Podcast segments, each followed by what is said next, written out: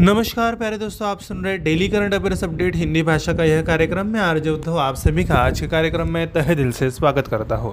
चलिए बढ़ते हैं आज के महत्वपूर्ण दिन यानी अपडेट की ओर। विश्व जल दिवस बाईस मार्च को मनाया गया। विश्व जल दिवस बाईस मार्च को पानी के महत्व के बारे में जागरूकता बढ़ाने और लोगों को इसके संरक्षण के लिए शिक्षित करने के लिए मनाया जाता है। विश्व जल दिवस का एक प्रमुख फोकस संयुक्त राष्ट्र के सतत विकास लक्ष्य छः की उपलब्धि का समर्थन करना है, जो दो हज़ार तीस तक सभी के लिए सुरक्षित पानी और स्वच्छता सुनिश्चित करना है। उन्नीस सौ बयानवे में संयुक्त राष्ट्र महासभा ने एक प्रस्ताव अपनाया, जिसके द्वारा बाईस मार्च को विश्व जल दिवस घोषित किया गया था। अगले वर्ष उन्नीस सौ तिरानवे दिवस मनाया गया। विश्व जल दिवस हम सभी को वैश्विक जल संकट से निपटने के लिए कार्यवाही करने के लिए एक अनुस्मारक भी है। दो हज़ार तेईस विश्व जल दिवस का विषय जल और स्वच्छता संकट को हल करने के लिए परिवर्तन में तेजी लाना है। अगली अपडेट है बैंकिंग के बारे में। सूर्योदय स्मॉल फाइनेंस बैंक ने ब्लॉसम महिला बचत खाता लॉन्च किया। सूर्योदय स्मॉल फाइनेंस बैंक ने विशेष रूप से महिला ग्राहकों के लिए डिजाइन किया गया एक नया बचत खाता लॉन्च किया है, जिसे ब्लॉसम महिला बचत खाता कहा जाता है, जिसमें पुरस्कार और कैशबैक के साथ डेबिट कार्ड और एक बच्चे के लिए एक पूरक खाता और कई अन्य विशेषताएं हैं। बैंक द्वारा जारी एक प्रेस विज्ञप्ति के अनुसार ब्लॉसम महिला बचत खाता मासिक ब्याज क्रेडिट और प्रत्येक वर्ष साठ टका की ब्याज दर सेवा देता है। यह रुपए प्लेटिनम डेबिट कार्ड के साथ भी आता है, जिसे अन्य चीज़ों के अलावा खरीदारी और ऑनलाइन खरीदारी के लिए छूट प्रदान करने के लिए स्पष्ट रूप से बनाया गया है। अगली अपडेट है नियुक्ति के बारे में। हनीवेल ने विमल कपूर को सीईओ नियुक्त किया। हनीवेल इंटरनेशनल ने कहा कि विमल कपूर, जिसके पास विविध निर्माता के विभिन्न व्यवसायों का नेतृत्व का तीन दशकों से अधिक का अनुभव है, मुख्य कार्यकारी के रूप में डेरियस एडमजी की जगह लेंगे। हनीवेल के अध्यक्ष और मुख्य परिचालन अधिकारी नियुक्त किए जाने के करीब दस महीने बाद सत्तावन वर्षीय कपूर एक जून को शीर्ष पद संभालेंगे। उन्होंने कंपनी में कई प्रमुख पदों पर कार्य किया है, इसमें इसकी निर्माण प्रौद्योगिकियों के सीईओ के साथ साथ प्रदर्शन सामग्री और प्रौद्योगिकी इकाइयां शामिल है। अगली अपडेट है अंतर्राष्ट्रीय के बारे में। फीफा अध्यक्ष जियानी इन्फेंटिनो एक और कार्यकाल के लिए चुने गए। जियानी इन्फेंटिनो को विश्व फुटबॉल की सत्तारूढ़ संस्था की कांग्रेस में निर्विरोध लड़ने के बाद चार और वर्षों के लिए फीफा के अध्यक्ष के रूप में फिर से चुना गया है। दो हज़ार सोलह में अपने निलंबित पूर्ववर्ती जोसेफ ब्लास्टर के शेष कार्यकाल को संभालने के बाद से यह आधिकारिक तौर पर उनका पहला पुनः चुनाव है। इसका मतलब है कि वह फीफा कानूनों के अनुसार दो हज़ार सत्रह में दो हज़ार इक्कीस तक एक और कार्यकाल की मांग कर सकते हैं। इन्फेंटिनो दो हज़ार छब्बीस तक चार वर्षों में ग्यारह अरब डॉलर की अनुमानित आय की भी घोषणा की है, जबकि दो हज़ार बाईस में समाप्त हुए पिछले चार साल के चक्र में सात दशमलव पाँच अरब डॉलर की आय हुई थी। अगली अपडेट है अंतर्राष्ट्रीय के बारे में। एरिक गार्सेटी को भारत में अमेरिकी राजदूत के रूप में नियुक्त किया गया। संयुक्त राज्य अमेरिका ने आखिरकार भारत में अपने राजदूत की घोषणा की है। लॉस एंजलिस के पूर्व मेयर एरिक गार्सेटी को पद के लिए उनके नाम की पहली बार घोषणा के ढाई साल बाद गार्सेटी की वेबसाइट का कहना है कि बावन वर्षीय की परिवरिश सैन फर्नांडो घाटी में हुई थी और उन्होंने कोलंबिया विश्वविद्यालय से बीए और एमए अर्जित किया था।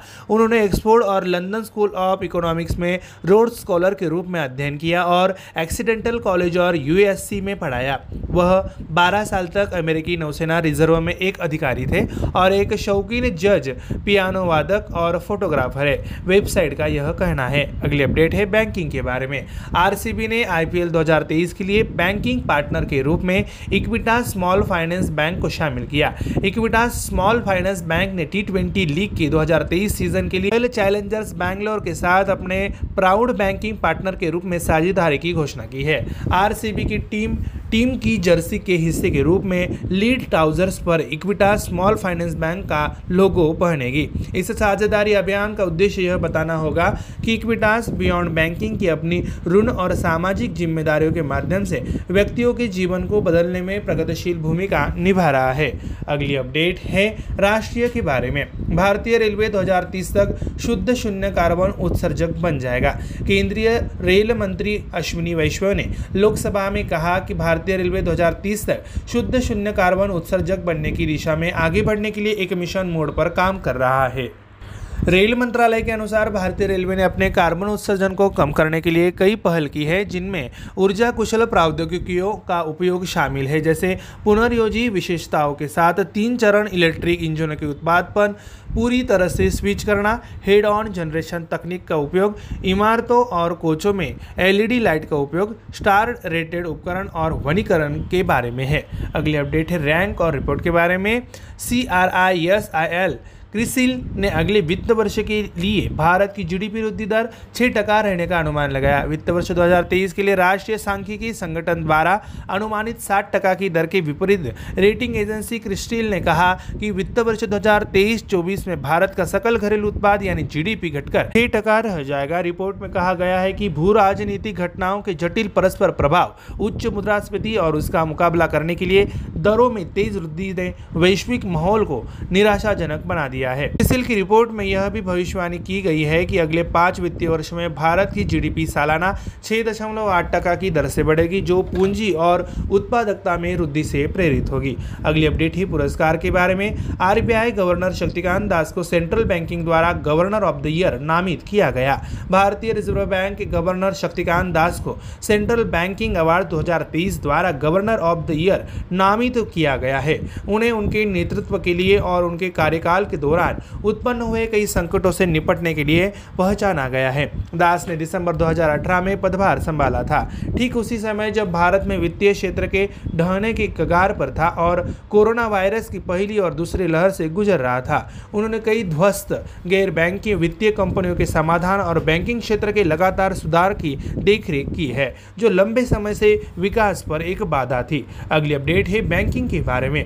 आईडीएफसी फर्स्ट बैंक ने आधिकारिक बैंकिंग भागीदारी के रूप में मुंबई इंडियंस के साथ साझेदारी की। आईडीएफसी फर्स्ट बैंक ने मुंबई इंडियंस के साथ अपनी तीन साल की साझेदारी की घोषणा की है।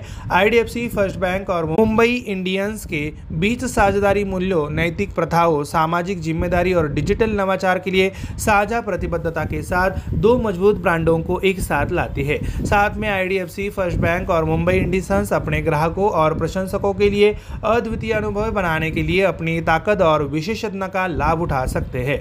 साझेदारी का उद्देश्य सामाजिक पहल को बढ़ावा देना और सकारात्मक परिवर्तन लाना भी है।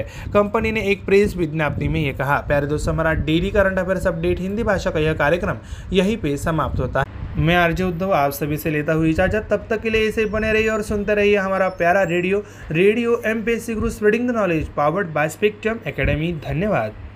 नमस्कार प्यारे दोस्तों, कैसे हैं आप? आप सुन रहे daily current affairs update Hindi भाषा का क्विज का कार्यक्रम।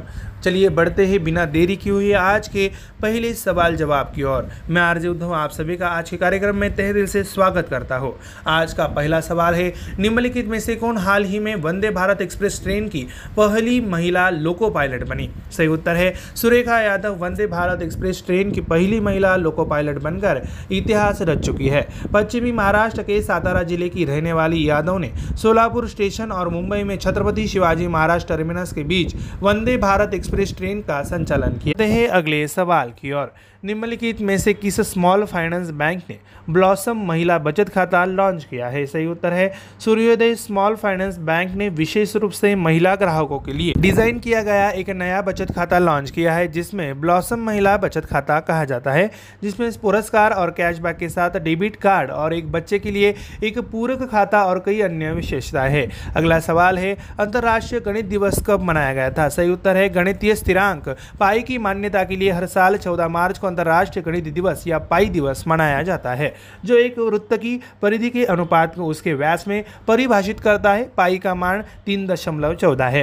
अगला सवाल है, निम्नलिखित में से किस देश की सेना के साथ भारतीय सेना ने जोधपुर में बोल्ड कुरुक्षेत्र अभ्यास के तेरहवें संस्करण का आयोजन किया? सही उत्तर है छह से तेरह मार्च तक भारतीय सेना और सिंगापुर सेना के बीच द्विपक्षीय अभ्यास बोल्ड कुरुक्षेत्र का तेरहवां संस्करण जोधपुर सैन्य स्टेशन राजस्थान में आयोजित किया गया था।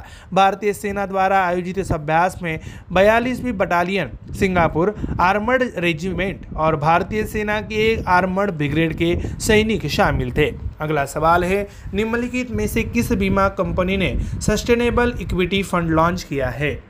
इसका सही उत्तर है पीएनबी मेटालाइफ ने सस्टेनेबल इक्विटी फंड पेश किया है। टिकाऊ निवेश दुनिया भर में सबसे तेजी से बढ़ते निवेश रुझानों में से एक, समाज में लाभकारी योगदान देते हुए धन बनाने का एक महत्वपूर्ण साधन प्रदान करता है।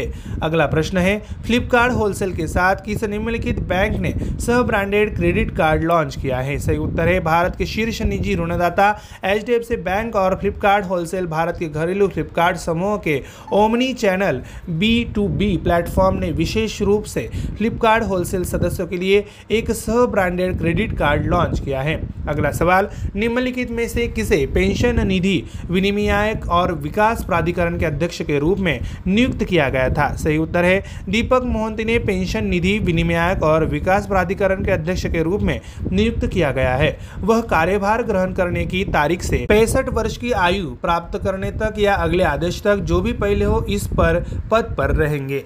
अगला प्रश्न है, निम्नलिखित में से किसे वायकॉम अठारह यानी अठारह के ब्रांड एम्बेसडर के रूप में नियुक्त किया गया था? सही उत्तर है, पूर्व भारतीय कप्तान एम एस धोनी को वायकॉम अठारह का ब्रांड एम्बेसडर नियुक्त किया गया है। चार बार के आईपीएल विजेता कप्तान वायकॉम अठारह के साथ काम करेंगे। प्रशंसकों के लिए अपने पसंदीदा खेल को देखने के लिए डिजिटल को पसंदीदा मंच बनाया जा सके। अगला सवाल है, निम्नलिखित में से किस देश में हाल ही में विस्फोटित माउंट मेरापी ज्वालामुखी स्थित है? इसका सही उत्तर है, इंडोनेशिया के माउंट मेरापी ज्वालामुखी में हाल ही में विस्फोट हुआ है। इंडोनेशिया की सांस्कृतिक राजधानी योग्यकार्ता के पास जावा द्वीप के इस ज्वालामुखी की ऊंचाई नौ हज़ार सात सौ सैंतीस फीट है। विस्फोट के बाद इसकी राख चोटी से नौ हज़ार छह सौ फीट ऊपर तक चली गई। अगला सवाल है, पचानबे अकादमी पुरस्कारों में किस फिल्म ने सर्वश्रेष्ठ अंतर्राष्ट्रीय फीचर फिल्म के लिए ऑस्कर जीता? सही जवाब है, All Quiet on the Western Front ने पचानबे अकादमी पुरस्कार में सर्वश्रेष्ठ अंतर्राष्ट्रीय फीचर फिल्म का ऑस्कर जीता। जर्मन भाषा की प्रथम विश्व युद्ध फिल्म एरिच रिमार्क के उन्नीस सौ अट्ठाईस के ऐतिहासिक उपन्यास का रूपांतर है। प्यारे दोस्तों, हमारा daily current affairs quiz Hindi भाषा का यह कार्यक्रम यहीं पे समाप्त होता है। मैं आरजे उद्धव आप सभी से लेता हूँ इस कार्यक्रम में इजाजत। तब तक के लिए ऐसे बने रहे और सुनते रहिए हमारा प्यारा radio radio MPSC Guru spread the knowledge powered by Spectrum academy. धन्यवाद. नमस्कार विद्यार्थी मित्रांनो, तुम्ही ऐकत आहात radio M P S C Guru spreading the knowledge powered by Spectrum academy. मी आरजे उद्धव तुम्हा सर्वांचं स्वागत करतो आजच्या चालू घडामोडी या सत्रामध्ये। चला तर वळूया आजच्या महत्त्वपूर्ण घडामोडींकडे। आजची पहिली घडामोड, नेहरू स्मारक संग्रहालय आणि ग्रंथालयाने त्यांच्याकडे संशोधन साहित्य डिजिटल प्रारूपात रूपांतरित करून जतन करण्याचा महत्त्वाकांक्षी प्रकल्प हाती घेतला आहे। या प्रकल्पात संपूर्ण इंडिया हाऊसमधील सर्व साहित्य म्हणजे चाळीस हजार पुस्तके, अहवाल, नियतकालिके अशी सुमारे सत्तर लाख पाने, पंचावन्न लाख संग्रहित साहित्य, तीस हजार मायक्रोफिल्म्स ज्यामध्ये साधारण दोन पूर्णांक पाच कोटी प्रतिमांचा समावेश आहे, अशा सत्तावन्न हजार मायक्रोफिक्स असे सर्व साहित्य डिजिटल प्रारूपमध्ये ठेवण्यात येणार आहे। हे सर्व मटेरियल जगात कुठेही उपलब्ध होण्याच्या दृष्टीने अत्याधुनिक डिजिटल प्लॅटफॉर्म, खुले डिजिटल लायब्ररी आणि संग्रह अशा माध्यमातून ते आंतरजालावर ठेवले जाईल, जेणेकरून आधुनिक आणि तत्कालीन भारतावर संशोधन करणाऱ्या संशोधकांना संशोधनासाठी आवश्यक असणारे साहित्य शोधणे, मिळवणे आणि ठरवणे, सेवा शुल्क देऊन ते डाउनलोड करून घेणे सहशक्य होणार आहे। आधुनिक आणि तत्कालीन भारतावर संस्थात्मक संशोधन किंवा ज्ञानप्रसार करणाऱ्या आणि त्यासाठी नियतकालिके, वृत्तपत्रे आणि संग्रहित स्रोतांवर अवलंबून असणाऱ्यांसाठी नेहरू स्मारक संग्रहालय आणि ग्रंथालय हा मोठा स्रोत आहे। ओल्डा म्हणजे खुले डिजिटल ग्रंथालय संग्रहालय हे कार्य टाटा कन्सल्टन्सी सर्व्हिसेस ही संस्था नेहरू स्मारक संग्रहालय व ग्रंथालय यांच्या सहकार्याने हाती घेत आहे। येत्या सहा महिन्यात हे संग्रहण कार्यान्वित होऊ शकेल। डिजिटायझेशन प्रकल्प हा इंडिया हाऊसमधील संग्रह साहित्य, कागदपत्रे, मायक्रोफिल्म्स आणि मायक्रोफिन्स संग्रहणासाठी काम करणाऱ्या तीन इतर कंपन्यांच्या मदतीने राबवला जाईल। येथील संग्रहातील सुरक्षा आणि स्कॅन केलेल्या प्रतिमांची सत्यता राखण्याच्या दृष्टीने नेहरू स्मृती संग्रहालय आणि वाचन ग्रंथालयाचे कर्मचारी या प्रकल्पावर बाहेरच्या संस्थांसोबत काम करतील। त्यामुळे डिजिटायझेशनला आवश्यक असणाऱ्या कौशल्यांचा परिचय कर्मचाऱ्यांनाहून ते पुढेही सुरू ठेवता येईल। या प्रकल्पांचा अंदाजे खर्च जवळपास सात कोटी रुपये आहे आणि तो वर्षभरात पूर्ण होईल असा अंदाज बांधता आला। साहित्याची संग्रहित सतरा लाख पाने, दोन लाख पन्नास हजार छायाचित्र, दुर्मिळ पुस्तके, नेहरू स्मृती स्मारक संग्रहालय आणि ग्रंथालयाकडून प्रकाशित केले गेलेले साहित्य म्हणजे जवळपास तीन लाख पन्नास हजार वृत्तपत्रांची पाने आणि आधी डिजिटलीकरण केलेले सहा हजार तासांचे मौखिक ऐतिहासिक रेकॉर्डिंग हा ऐवज ग्रंथालयाच्या संकेतस्थळावर आधीपासून उपलब्ध आहे. ते थेट संगणकावर पाहता येते तसेच ठराविक शुल्क देऊन डाउनलोड देखील करता येते. वळूया पुढील बातमीकडे. नौदलाच्या दक्षिण कमान अंतर्गत कोची इथल्या आय एन एस सुजाता या युद्धनौकेने परदेशातील तैनातीचा भाग म्हणून एकोणावीस ते वीस मार्च दोन हजार तेवीस या काळात मोझांबिकमधील मापुटो बंदराला भेट दिली. मोझांबिक नौदलाचे वाद्यवृंद आणि पारंपरिक नृत्यासह युद्धनौकेचे बंदरावर स्वागत करण्यात आले. Captain Nitin Kapoor, D A Pretoria, commandant N R N Shivababu, तटरक्षक दल आणि मोझांबिकन नौदलाचे कॅप्टन फ्लोरेंटिनो जोस नार्सिरो यावेळी उपस्थित होते. आय एन एस सुजाताचे कमांडिंग ऑफिसर यांनी मोझांबिक नौदलाचे rear admiral Eugenio Dias da Silva, मुआटुका Mozambican नौदलाचे कमांडर एनिस दा कॉन्सेकाओ कमीचे भेट घेतली. माटुपोचे महापौर अंकन बॅनर्जी, भारताचे उच्चायुक्त आणि इतर अनेक लष्करी तसेच अनेक नागरी मान्यवर यावेळी उपस्थित होते. मोझांबिक नौदलाच्या सुमारे चाळीस कर्मचाऱ्यांनी क्रॉस ड्रेक प्रशिक्षणासाठी युद्धनौकेला भेट दिली. प्रशिक्षण सुविधा, ड्रायव्हिंग, ऑपरेशनची माहिती, व्ही बी एस एल की शस्त्रे, दृश्यात्मक संप्रेषण, यंत्रसामग्रीची देखभाल आणि जहाजावरील स्वच्छता यांचा या प्रशिक्षणात समावेश होता. दोन्ही नौदलाच्या जवानांनी मिळून सकाळचे योग सत्र, सॉकर सामना अशा विविध उपक्रमांमध्ये भाग घेतला. सुजाता जहाजावर स्वागत समारंभही आयोजित केला होता. यात अनेक भारतीय, मोझांबिकन मान्यवर, मुत्सद्दी सहभागी झाले. आय एन एस सुजाताच्या मोझांबिकमधील मापुटो भेटीमुळे दोन्ही नौदलांमधील परस्पर सहकार्य आणि द्विपक्षीय संबंध अधिक वृद्धिंगत झालेले आहे. वळूया पुढील बातमीकडे. भारत आणि आफ्रिका खंडातील तेवीस राष्ट्रांच्या दुसरा संयुक्त क्षेत्र प्रशिक्षण सरावाला आजपासून पुणे येथील औंधमधील परदेशी प्रशिक्षण विभागात प्रारंभ झाला. या प्रशिक्षण सरावात Ethiopia, Ghana, Kenya, Lesotho, Niger, Seychelles, Tanzania, Uganda, Zambia, Botswana, Cameroon, काँगो, Egypt, Eswatini, Switzerland, Malawi, Nigeria, Rwanda, Senegal, Zimbabwe आणि मोरोक्को या राष्ट्रांच्या तुकड्या आणि प्रतिनिधी सहभागी होत आहे. डेझर्ट कोअरचे corps commander lieutenant general Rakesh Kapoor यांनी त्यांना संबोधित देखील केला. हा सराव संयुक्त भारत आणि आफ्रिका यांच्या दोन हजार आठमध्ये झालेल्या भारत आफ्रिका शिखर परिषदेनंतर आफ्रिकेशी अधिकाधिक संपर्क कायम राखण्याच्या भारताच्या प्रयत्नांचा भाग आहे. दोन हजार एकोणावीस नंतर तो यावर्षी आयोजित करण्यात देखील आला. मानवतावादी दृष्टिकोनातून भूसुरुंग निकामी करणे आणि शांतता प्रस्थापित करणे ही या सरावाची संकल्पना आहे. संयुक्त राष्ट्रांच्या शांतता कायम राखण्याच्या कार्यात कार्यक्षमता आणि सज्जता यांच्यात सुधारणा करण्याच्या दृष्टीने सहभागी राष्ट्रांमधील लष्करी सहकार्य महत्त्वपूर्ण आहे. शांतता आणि सुरक्षित वाढ करण्यासाठी लक्ष केंद्रित करणे, नवनवीन कल्पना, अभिनव दृष्टिकोन यांची देवाणघेवाण करणे, सुरक्षा आणि आपत्कालीन परिस्थिती हाताळण्यातील व्यवस्थापनाविषयी आफ्रिकेच्या अनुभवांचे अवलोकन करणे आणि या उपक्रमामधून भारत आफ्रिका यांच्यातील संबंध अधिक मजबूत करणे हा या सरावाचा उद्देश आहे. हा सराव चार टप्प्यात विभागण्यात आला. त्याचबरोबर अठ्ठावीस ते तीस मार्च दोन हजार तेवीस या कालावधीत लष्कर प्रमुखांची परिषद आयोजित करण्यात आली आहे. या दरम्यान हे लष्कर प्रमुख संयुक्त सरावाची पाहणी देखील करतील. सरावादरम्यान स्वदेशी उपकरणांचा अधिकाधिक वापर करण्यावर भर दिला जाईल. या सरावात भारतात उत्पादित झालेली अत्याधुनिक उपकरणे प्रदर्शित केली जातील, ज्यामुळे सहभागी राष्ट्रांच्या सैन्याला त्यांच्या कार्यक्षमतेचा अनुभव येईल. या सरावामुळे आफ्रिका आणि भारतामधील प्रादेशिक ऐक्य वाढीस लागेल तसेच सर्वांसाठी सुरक्षा आणि विकास हे ध्येय करण्याच्या दिशेने आणखी एक पाऊल पुढे टाकता येईल. या पुढील घडामोडीकडे. सिव्हिल ट्वेंटी इंडिया दोन हजार तेवीसच्या प्रारंभिक परिषदेचे दुसरे पूर्ण सत्र एकवीस मार्च दोन हजार तेवीस रोजी नागपूरमधील हॉटेल रॉडिसन ब्ल्यू येथे झाले. नागरी, सामाजिक संस्था आणि मानवी मूल्यांचे संवर्धन ही या सत्राची संकल्पना होती. सेवा इंटरनॅशनलचे जागतिक समन्वय श्याम परांडे या सत्राच्या अध्यक्षस्थानी होते. कोल्हापूर येथील साहस डॅसेबिलिटी रिसर्च अँड केअर फाउंडेशनच्या अध्यक्ष नसीम झुरझुक, आंतरराष्ट्रीय सांस्कृतिक अभ्यास परिषदेच्या भारतातील शाखेच्या अध्यक्ष डॉक्टर शशीबाला, आर्ष विद्या मंदिरचे स्वामी परमात्मानंद आणि शंभर मिलियन कॅम्पेनचे जागतिक संचालक ओवेन जेम्स यांच्या सत्रातील वक्त्यांमध्ये समावेश होता.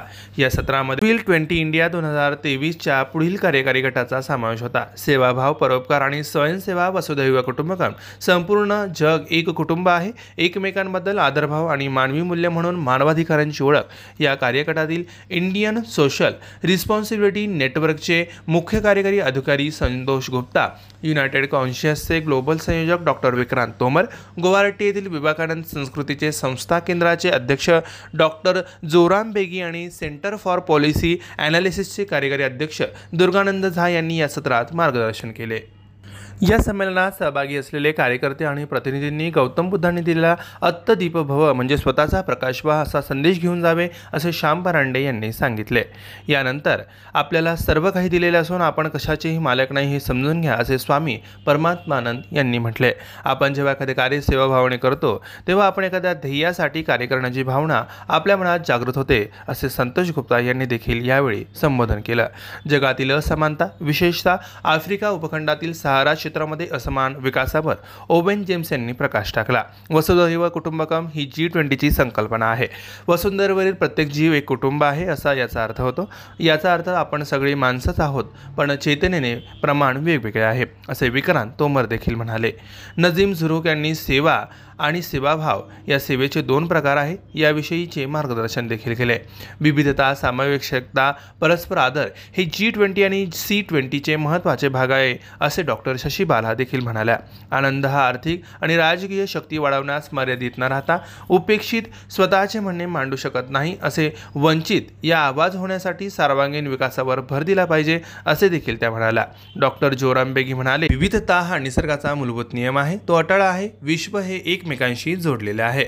दुर्गानंद झा म्हणाले की संयुक्त राष्ट्र संघटनेने मानवी हक्कांच्या संकल्पनेचा पुनर्विचार करायला हवा. मानवी हक्कांच्या सार्वत्रिक घोषणेव्यतिरिक्त मानवी हक्कांची प्रादेशिक घोषणाही असावी. मानवी हक्कांचा वापर कोणत्याही देशाविरुद्ध धोरणात्मक साधन म्हणून केला जाऊ नये असे देखील ते पुढे म्हणाले. या पुढील बातमीकडे. मानवी विकासाला चालना देण्यासाठी नागरी समाजाची भूमिका या विषयावर सिव्हिल ट्वेंटी इंडिया दोन हजार तेवीसच्या तिसऱ्या सत्राचं आयोजन केलं गेलं. नागपूरमध्ये सिव्हिल ट्वेंटी इंडिया परिषदेच्या दुसऱ्या दिवशी मानवी विकासाला चालना देण्यासाठी नागरी समाजाची भूमिका या विषयावर तिसऱ्या सत्राचं आयोजन करण्यात आलं होतं. या सत्रात कार्यकर्त्यांच्या समन्वयकांची भाषणे झाली. नंतर वळूया पुढील बातमीकडे. पंतप्रधान नरेंद्र मोदी यांनी दोन हजार एकोणीसमध्ये केलेल्या स्वातंत्र्य दिनाच्या भाषणात एकल वापर प्लॅस्टिकला नाही म्हणा असं आव्हान केलं. प्लॅस्टिक बंदीबाबत सरकार अनेक प्रयत्न करत असून इतर पर्यायही सुचवत आहे. हे प्रयत्न यशस्वी करण्यासाठी सरकारने अनेक नियम केले असून त्यांची काटेकोरपणे अंमलबजावणी करण्याचे प्रयत्न सुरू आहे. स्वच्छ भारत मिशन अंतर्गत सिंगल यूज प्लॅस्टिक या वापरावर बंदी घालण्यासाठी आणि त्याचा वापर टाळण्यासाठी एक देशव्यापी जनजागृती मोहीम चालवली जात आहे. या मोहिमेत सर्व राज्य आपापल्या परीने योगदान देत आहे. याच मोहिमेअंतर्गत महाराष्ट्रात होत असलेले आगळेवेगळे प्रयत्न याही ठळक बातम्या बनत आहे. बॅग एटीएम हा त्याचपैकी एक मुख्य प्रयत्न म्हणता येईल. एक जुलै दोन हजार बावीसपासून अशा प्रकारच्या प्लॅस्टिकवर या मंत्रालयाने बंदी घातली असून प्लॅस्टिकच्या काड्या, फुग्यासाठी प्लॅस्टिकच्या काड्यावाले इयरबड, प्लॅस्टिकचे ध्वज स्टिक्स, आईस्क्रीम स्टिक्स, सजावटीसाठी पॉलिस्टीन, थर्मोकॉल, प्लॅस्टिकच्या प्लेट्स, कप, ग्लास, कटलरी, काटे, चमचे, चाकू, स्ट्रॉ, ट्रे, मिठाई, पेट्यांची पॅकेजिंग, फिल्म नियंत्रण, निमंत्रण पत्रिका, सिगारेटची पाकिटे, शंभर मायक्रोपेक्षा कमी आकाराच्या प्लॅस्टिक किंवा P V C banner, sticker अशा अनेक प्लॅस्टिकच्या वस्तूंना मनाई आहे.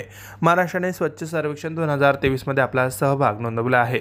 या दिशेने ठोस पावले उचलत महाराष्ट्रातील सांगली जिल्ह्यातील विटा नगर परिषदेने दुकानदार आणि खरेदीदारांना पर्यावरणपूरक पिशव्या देता यावा यासाठी गर्दीच्या ठिकाणी पाच ठिकाणी बॅग एटीएम बसवले आहे. माहिती, शिक्षण आणि संप्रेषण कार्यक्रमाअंतर्गत प्लॅस्टिकऐवजी पर्यावरणपूरक पर्याय सुचवून नगर परिषदेतर्फे जनजागृती केली जात असून प्रतिबंधित वस्तूंकडे लोकांचे जागरूक केले जात आहे. तसेच प्लॅस्टिकची अयोग्यरित्या विल्हेवाट लावणे, पुनर्वापरासाठी पद्धती देखील नगर परिषदेने सुचवल्या आहे. त्यामुळे पुनर्वापरावर आणि शाश्वत पुनरुत्पादनावर आधारित अर्थव्यवस्थेविषयी तरुणांमध्ये जागरूकता वाढली आहे. वळूया पुढील घडामोडीकडे. डिजिटल आरोग्यावरील जागतिक परिषदेच्या समारोपाप्रसंगी डिजिटल परिवर्तनातील आव्हाने, संधी आणि यश या विषयावर डॉक्टर मनसुख मंडवया यांनी वीज भाषण केले आहे. प्रभावी आरोग्य सेवा प्रदान करण्यासाठी डिजिटल आरोग्य उपायांचा लाभ घेण्याच्या दिशेने भारताने मोठी झेप घेतली आहे असे डॉक्टर मनसुख मंडवया यांनी म्हटले. एक वसुंधरा, एक कुटुंब, एक भविष्य या जी ट्वेंटी ब्रीदवाक्याअंतर्गत डिजिटल आरोग्य परिसंस्थेमध्ये अधिक सहकार्य आणि निरंतर प्रयत्नांसाठी भारत काम करत आहे. यानंतर वळूया पुढील घडामोडीकडे. दोन हजार वीस ते पंधरा मार्च दोन हजार तेवीसपर्यंत भारतात दोन लाख छप्पन हजार नऊशे ऐंशी इलेक्ट्रिक वाहनांची नोंद झाली आहे.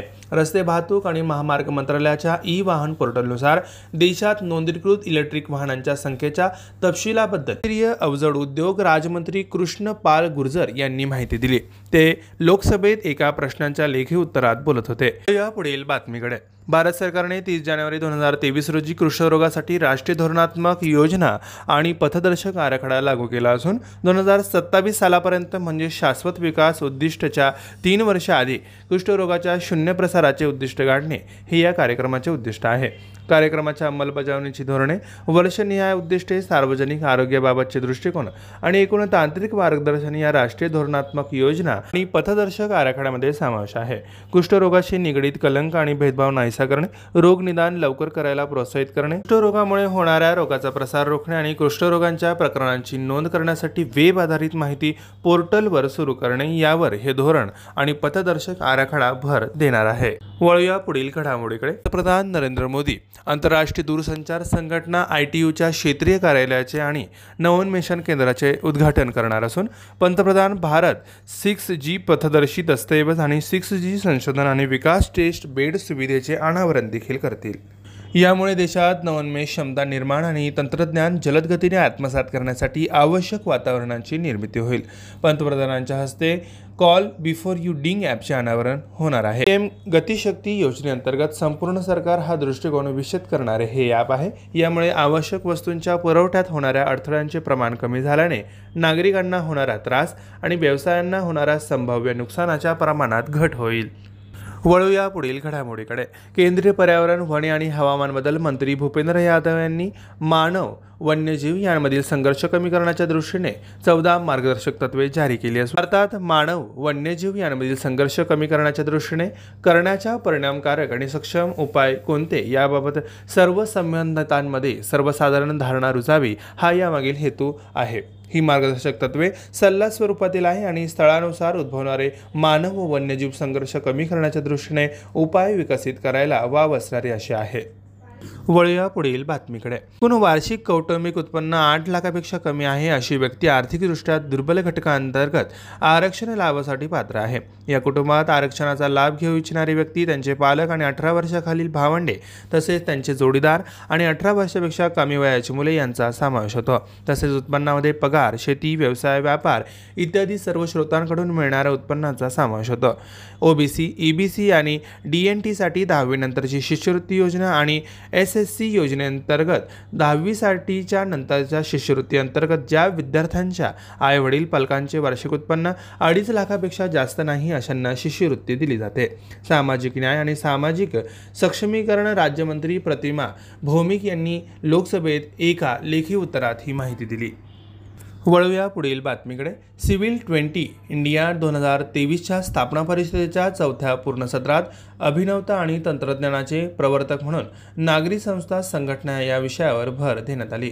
सिव्हिल ट्वेंटी इंडिया दोन हजार तेवीसचे शेर्पो माजी राजदूत विजय नांबियार नागपूरमध्ये आयोजित सिव्हिल ट्वेंटी इंडिया दोन हजार तेवीसच्या स्थापना परिषदेच्या चौथ्या पूर्ण सत्राच्या अध्यक्षस्थानी होते. नागरी समाज संघटना, नवोन्मेषण आणि तंत्रज्ञानाचे संवाहक या विषयावर आयोजित पूर्ण सत्रात अमृता विश्व विद्यापीठातील स्कूल ऑफ कॉम्प्युटिंगच्या अध्यक्ष डॉक्टर प्रेमा नंदुगडी यांनी आपले विचार मांडले. दस्तकारहाट समितीच्या अध्यक्ष आणि संस्थापक जया जेटली या सामाजिक नागरी संस्था संशोधन आणि तंत्रज्ञानाच्या वाहक या विषयावरील संपूर्ण सत्रात सी ट्वेंटी प्रारंभिक बैठकीच्या दुसऱ्या दिवशी बोलत होत्या. विरेनिका सोबोलेवा या I C C T global foundation या संस्थेच्या विकास संचालक आहे. नागरी सामाजिक संस्था, नवसर्जन आणि तंत्रज्ञानाच्या वाहक या विषयावर नागपुरात आयोजित संपूर्ण सत्रातील सी ट्वेंटी प्रारंभिक बैठकीच्या दुसऱ्या दिवशी त्या बोलत होत्या. या पुढील घडामोडीकडे. सभागृहात होणाऱ्या गदारोळावर तोडगा काढण्यासाठी राज्यसभेचे अध्यक्ष जगदीप धनखड यांनी घेतल्या सभागृह नेत्यांच्या दोन बैठका. सभागृहाचे कामकाज सुरळीतपणे चालावे हे आपले कर्तव्य असल्याचे उपराष्ट्रपती आणि राज्यसभा अध्यक्ष जगदीप धनखड यांचे राजकीय पक्षांना आवाहन करण्यात आले. तेवीस मार्च दोन हजार तेवीस रोजी सभागृह नेत्यांची पुढील बैठक आयोजित केलेली आहे.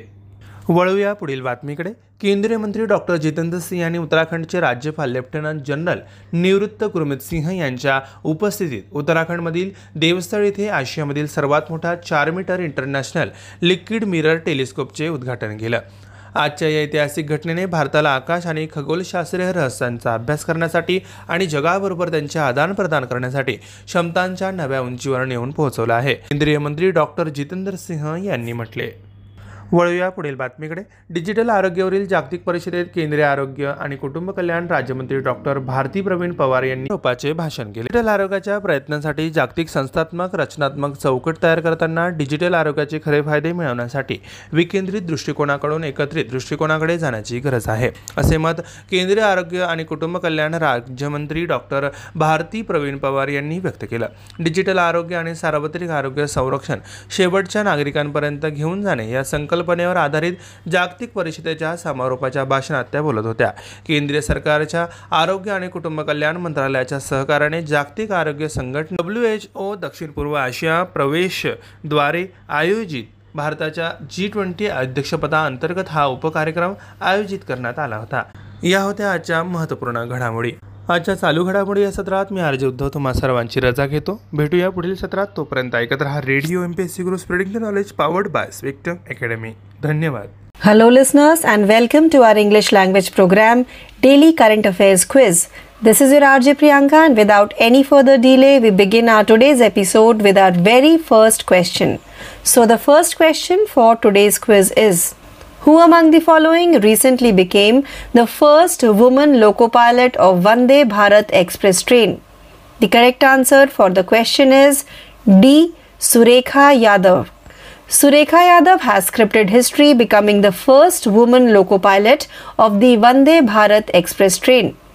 Miss Yadav, a native of Satara district in western Maharashtra, piloted the Vande Bharat Express train between Solapur station and Chhatrapati Shivaji Maharaj terminus C S M T in Mumbai. Now let's move forward to question number two.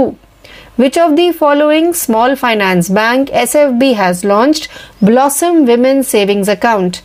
The correct answer for the question is B, Suryoday S F B. Suryoday Small Finance Bank has launched a new savings account specially designed for women customers called the Blossom Women's Savings Account with debit card with rewards and cashback and one complimentary account for a child and many more features. Now let's move forward to question number three. When the International Day of Mathematics was observed? The correct answer for the question is C, fourteenth March.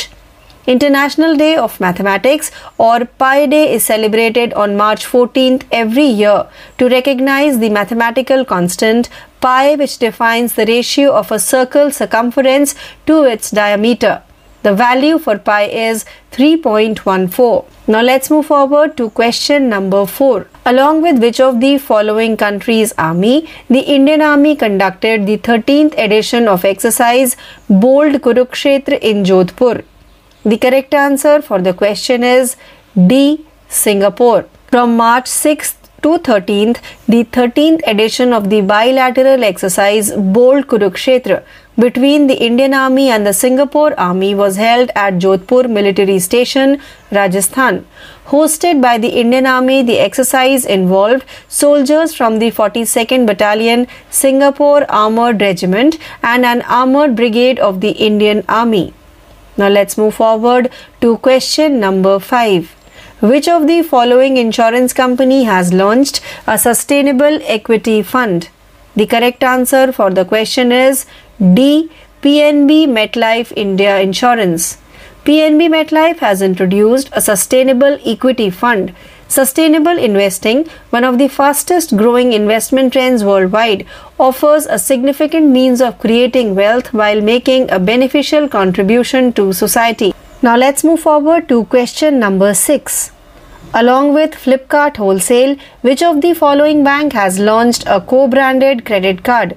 The correct answer for the question is B, H D F C Bank. India's top private lender, H D F C Bank and Flipkart Wholesale, the omni-channel B two B platform of India's homegrown Flipkart Group, has launched a co-branded credit card exclusively for Flipkart Wholesale members. Now let's move forward to question number seven. Who among the following was appointed as the chairperson of Pension Fund Regulatory and Development Authority, P F R D A? The correct answer for the question is A. Deepak Mohanty. Deepak Mohanty has been appointed as the chairperson of the Pension Fund Regulatory and Development Authority, P F R D A. He will hold this post from the date of assumption of charge till attaining the age of sixty-five years or until further orders, whichever is earlier. Now let's move forward to question number eight. Who among the following was appointed as the brand ambassador of Viacom eighteen? The correct answer for the question is B. M S Dhoni. Former India captain M S Dhoni has been appointed as the brand ambassador of Viacom eighteen. The four-time I P L winning skipper will work with Viacom eighteen to make digital the preferred platform for fans to watch their favorite sport. Now let's move forward to question number nine. In which of the following country the recently erupted Mount Merapi volcano is located? The correct answer for the question is B. Indonesia. Indonesia's Mount Merapi volcano has recently erupted. The height of this volcano of Java Island near Yogyakarta, the cultural capital of Indonesia, is nine thousand seven hundred thirty-seven feet. After the explosion, its ash went up to nine thousand six hundred feet above the peak. Now let's move forward to the tenth and last question of today's quiz. At the ninety-fifth Academy Awards, which film won the Oscars for Best International Feature Film? The correct answer for the question is A. All Quiet on the Western Front. All Quiet on the Western Front won the Oscar for Best International Feature Film at the ninety-fifth Academy Awards. The German-language First World War film is an adaptation of Eric Remarque's landmark nineteen twenty-eight novel. So with this question, we have now come to an end of today's episode of Daily Current Affairs Quiz. Please stay tuned for more learning. This is your R J Priyanka signing off for the day. Thank you. Hello listeners and welcome to our English language program Daily Current Affairs Updates. This is your R J Priyanka and without any further delay we begin our today's episode with our very first daily update which belongs to the category of Important Day. World Water Day twenty-second March. On March twenty-second, the world celebrates World Water Day to raise awareness about the importance of water and to educate people about how to conserve it. The primary goal of the World Water Day is to help the United Nations achieve Sustainable Development Goal six, which is to provide safe drinking water and sanitation to all by twenty thirty. The United Nations General Assembly declared March twenty-second to be World Water Day in nineteen ninety-two. The observation began the following year in nineteen ninety-three. World Water Day also serves as a wake-up call to all of us to take action to address the global water crisis. The theme for the twenty twenty-three World Water Day is Accelerating the Change to Solve the Water and Sanitation Crisis. Now let's move forward to our second daily update which belongs to the category of Banking. Suryoday Small Finance Bank launched Blossom Women's Savings Account. Suryoday Small Finance Bank has launched a new savings account called the Blossom Women's Savings Account for women customers, which includes a debit card with rewards and cashback, one complimentary account for a child and many other features. According to a press release issued by the bank, the Blossom Women's Savings Account offers a monthly interest credit and an annual interest rate of seven percent. It also includes a Rupee Platinum debit card, which was designed specifically to provide discounts for shopping and online purchases, among other things. Now let's move forward to our third daily update, which belongs to the category of appointment. Honeywell appoints Vimal Kapoor as C E O. Vimal Kapoor, who has over three decades of experience leading the diversified manufacturers' various businesses, will succeed Darius Adamczyk as C E O of Honeywell International. The fifty-seven-year-old Kapoor will take over the top role on June first, roughly ten months after he was appointed Honeywell's president and chief operating officer. He has held several key positions in the company, including C E O of its Building Technologies as well as Performance Materials and Technologies units. Now let's move forward to our fourth daily update, which belongs to the category of international. FIFA President Gianni Infantino re-elected for another term. Gianni Infantino was re-elected as FIFA president for another four years after running unopposed at the organization's Congress. It is his first re-election since taking over the remainder of the term of his suspended predecessor Joseph Blatter in twenty sixteen.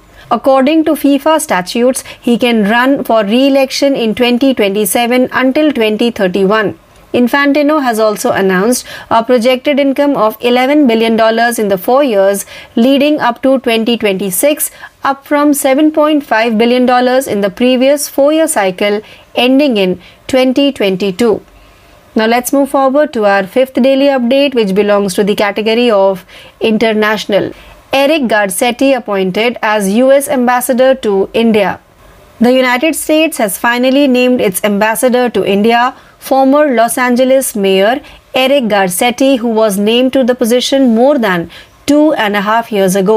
According to Garcetti's website, the fifty-two-year-old was raised in the San Fernando Valley and received his B A and M A from the Columbia University. He attended Oxford and the London School of Economics as a Rhodes Scholar and taught at Occidental College and U S C. He was an officer in the U S Navy Reserve for twelve years and is an avid jazz pianist and photographer, the website says. Now let's move forward to our sixth daily update, which belongs to the category of banking. R C B ropes in Equitas Small Finance Bank as banking partner for I P L twenty twenty-three. Equitas Small Finance Bank has announced their partnership with Royal Challengers Bangalore R C B as their proud banking partner for the T twenty League season twenty twenty-three. The Equitas Small Finance Bank logo will appear on the lead trousers as part of the R C B team's jersey. This partnership campaign will aim to communicate that Equitas has been playing a progressive role in transforming the lives of individuals through lending and social responsibilities of beyond banking, according to a company press release. Now let's move forward to our seventh daily update, which belongs to the category of national. Indian Railways to become net zero carbon emitter by twenty thirty. Union Railways Minister Ashwini Vaishnav said in Lok Sabha that Indian Railways is working on a mission mode to become a net zero carbon emitter by twenty thirty. According to the Ministry of Railways, Indian Railways has taken a number of initiatives to reduce carbon emissions, including the use of energy efficient technologies such as complete switch over to the production of three-phase electric locomotives with regenerative features, the use of head-on generation H O G technology, the use of L E D lights in buildings and coaches, star-rated appliances, and afforestation. Now let's move forward to our eighth daily update, which belongs to the category of rank and report. Crisil forecasts India's G D P growth at six percent for next F Y. According to rating agency Crisil, India's G D P will slow to six percent in fiscal year twenty twenty-three twenty-four, down from the seven percent rate predicted by the National Statistical Organization N S O for F Y twenty-three. A complex interplay of geopolitical events, stubbornly high inflation, and sharp rate hikes to counter that have turned the global environment gloomier, according to the report. According to the Crisil report, India's G D P will grow at a six point eight percent annual rate over the next five fiscal years, driven by capital and productivity gains. Now let's move forward to our ninth daily update, which belongs to the category of awards.